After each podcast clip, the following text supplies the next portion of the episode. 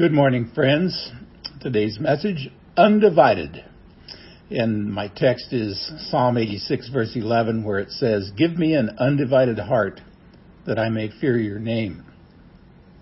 Now Bible translators are somewhat divided on how to translate this phrase. For example, the New American Standard says, Unite my heart to fear your name. The Contemporary English version gives a more general sense, uh, make my heart focused only on honoring your name. And then there's a, a, paraphrase that says, Help me make worshiping your name the most important thing in my life. And then Eugene Peterson, in his message, gives us this kind of a colorful rendering. Put me together, one heart and mind, then undivided I'll worship in joyful fear. You know, I kind of like the message translation because it sound, often sounds like the way I pray. You know, put me together, Lord, because right now my life seems to be kind of scattered in a thousand directions. Most days my heart doesn't seem undivided, and it certainly doesn't feel like it needs some kind of uniting. So I like this phrase both ways. Unite my heart to fear your name. Give me an undivided heart that I may fear your name. See, the first speaks of my need, the second speaks of my desire. Now, because my heart is so often divided, I need the Lord to unite it somehow so that I might worship Him with nothing held back.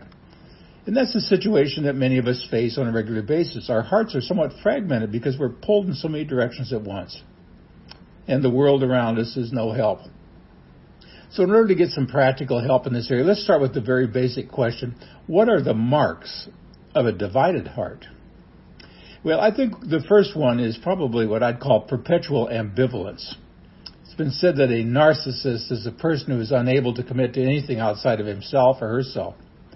They kind of fly from one relationship to another, from one job to another, one friendship to another, one church to another, from one promise to another, never staying in one place long enough to make anything stick. They're here today, gone tomorrow. They promise and make excuses. They say, I'll call you tomorrow, then forget and apologize later. Maybe they never remember at all. They date one person after another, never able to pop the question or answer the question because they're so easily distracted and because they deeply fear making a commitment that will require them to stay married for the rest of their life. You know, as I was thinking about this, uh, a verse kind of popped in my head. It comes from 1 Chronicles 12 which lists the soldiers who came to David's aid when he was in Ziklag and later in Hebron. These uh, soldiers from various tribes in Israel realized that even though David was not king over Israel yet, God's hand was on him and he was bound to replace Saul sooner or later. So you have this list of men from Benjamin, Gad, Manasseh, and so on. And perhaps the most famous are the men of Issachar, where in 1 Chronicles 12:32 it says, who understood the times and knew what Israel should do. Now, I'm sure there have been many fine sermons that have been preached in the praise of these men.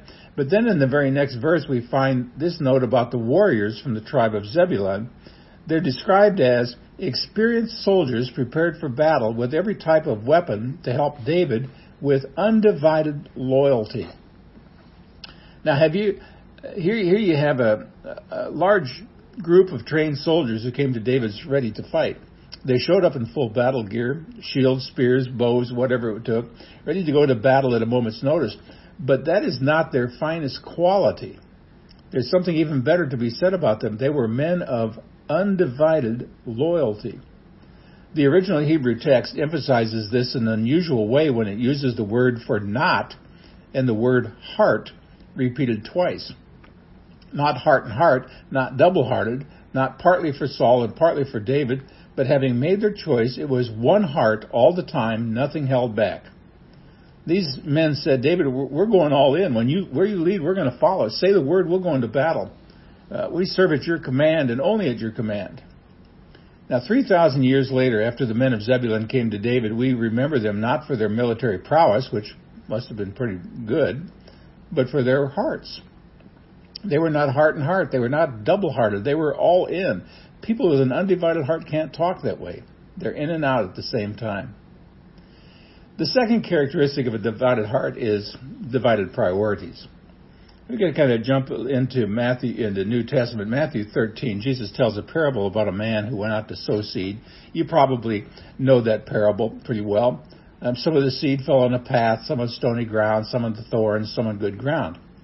Now, when Jesus explained the parable, he said that the four soils represented four responses to the message of the kingdom. But I want to just focus on the seed sown among the thorns. In Matthew 13:7 it says, "Other seed fell among thorns, which grew up and choked the plants." And then in verse 22, Jesus offers the explanation of that verse where he says, The one who received the seed that fell among the thorns is the man or the woman who hears the word, but the worries of this life and deceitfulness of wealth choke it, making it unfruitful. I don't know if you've ever planted a garden, but you probably understand what Jesus is saying. It's no matter how good the soil may appear from above, weeds are just kind of lurking right below the surface. If you don't pull them up, they're going to choke out the seed you've planted. Jesus said that some people are like that. They are fence straddlers. They say, yeah, but when they hear the word. And maybe they mean business, but they never pull the weeds out of their life. And in this parable, Jesus mentions two particular kinds of weeds. One is the worries of this life. This refers to any consuming concern in your life that just seems to catch all your attention. Could be something that in itself is not all that bad, like a genuine concern for your job or health or your financial situation. It could be a relationship that takes up all your waking moments. It could be a family issue that keeps you tossing and turning at night. And two, there's the deceitfulness of wealth. I think we understand that. Money's addictive. I mean, the more you have, the more you want. You've probably heard the story of the rich man who, when asked when he would stop working so hard, replied, When I have enough money. Well, how much is enough? Well, one more dollar. That's the deceitfulness of riches, and it's not just a temptation to the rich man. The love of money comes to all of us. It seduces us, it whispers in our ear over and over. If you only had a little bit more, you'd really be happy. Now, friends, it's important for us to remember that Jesus is not describing unusual or strange temptations. We all have things that worry us. We all face sickness or family crisis or medical issues or struggles with our kids, setbacks, career issues, periods of doubt and anger, spiritual struggle. We, we live in a fallen world. I mean, nobody's exempt from the troubles of life. We get sick, our loved ones get sick, financial pressures weigh on us, death knocks at our door sooner or later, and how quickly the thorns of life sprout up to divide our heart and divert our attention. These problems, these trials, these difficulties can choke out God's work and leave us spiritually anemic. Well, here's what I consider the third sign of a divided heart is unclear identity. You see, when the heart is divided, you don't know who you really are. When the heart is divided, you won't know which team you're even on. You don't know what uniform to put on. You act single even though you're married, or you have two sets of friends that keep you separate. You have two vocabularies depending upon where you are. You know how to fit in wherever you happen to be. You're kind of like that chameleon. you change your colors so you'll always blend in. Living with a divided heart messes up the mind eventually. I mean, when you join the devil's team, you won't feel comfortable going back to the Lord's locker room at halftime. The strange, sad case of the Apostle Peter provides a prime example. In Matthew 26, on the night before the crucifixion, when Jesus met with his chosen men in the upper room, Peter uh, took a look around and wasn't really impressed with what he saw he said, Lord, I don't know much about these other guys. They look a little weak to me. I, I wouldn't count on them if I were you. But don't worry, you got me. I'm your man. No matter what the rest of them do, I'll never betray you. You have my word on it. I'll never let you down. Or more simply put, even if everyone else deserts you, I will never desert you. Now, I'm sure Peter meant it. If you'd asked him, I, I'm sure he would have said, I know I'm a little rough around the edges, and sometimes I put my foot in my mouth. I mean, it's true I'm a fisherman and not some Torah scholar, but I know my heart and I'll never desert you, Lord. But that's the problem. Peter didn't know his own heart. Less than five hours after proclaiming his loyalty, this bold apostle turned to butter. All it took was a little servant girl to bring him down. And when the sordid triple betrayal was over, Peter wept bitterly and went away to be by himself, awash in shame and regret. And then came Easter morning when the women went to the tomb, little knowing that Jesus had risen from the dead. But when they got to the tomb early on Sunday, an angel announced the good news and instructed them in Mark 16, verse 7 Go tell his disciples and Peter.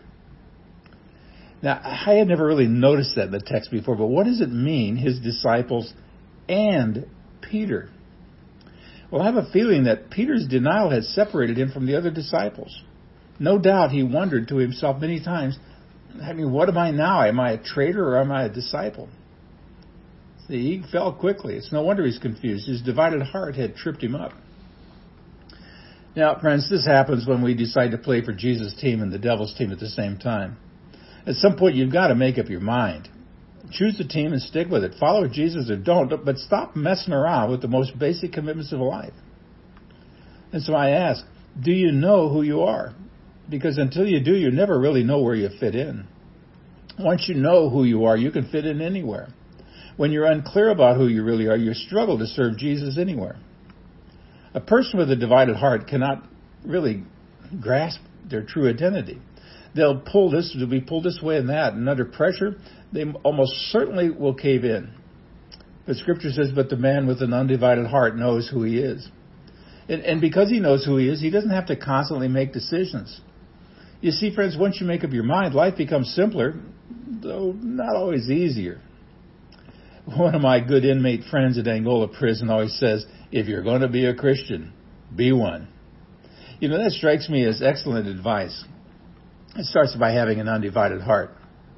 And that brings us back to the beginning, back to Psalm 86:11. Unite my heart to fear your name and put me together, Lord.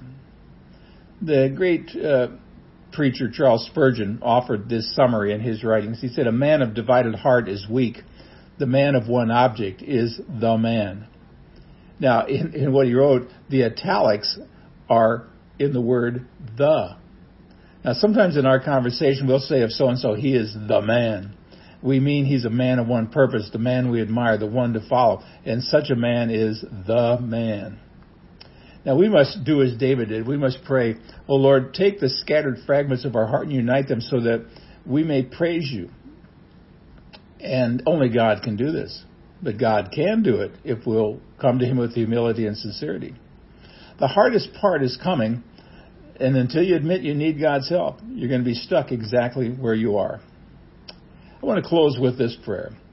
Lord Jesus, I need to hear these ancient words once again. Unite my heart to fear your name. I can be so scattered, Lord, pulled, pulled in so many directions, so easily distracted. And how quickly I forget who you are. How quickly I forget your goodness to me. Unite my heart, Lord. Put it back together again and refocus my thoughts and clarify my purpose. Grant that I should want you more than anything else. Thank you for your many gifts freely given. Forgive me for loving your gifts more than I love you. And in confessing this, I ask for forgiveness in Jesus' name. So here's my heart, Lord. Come in, rearrange things, make me new from the inside out. Thank you for loving me even when I seem to lose my way. I love you, Lord. Do your work in me. Unite my heart to fear your name. It's in Jesus' name I pray. Amen. Until next time, see the vision, live the mission, and feel the passion.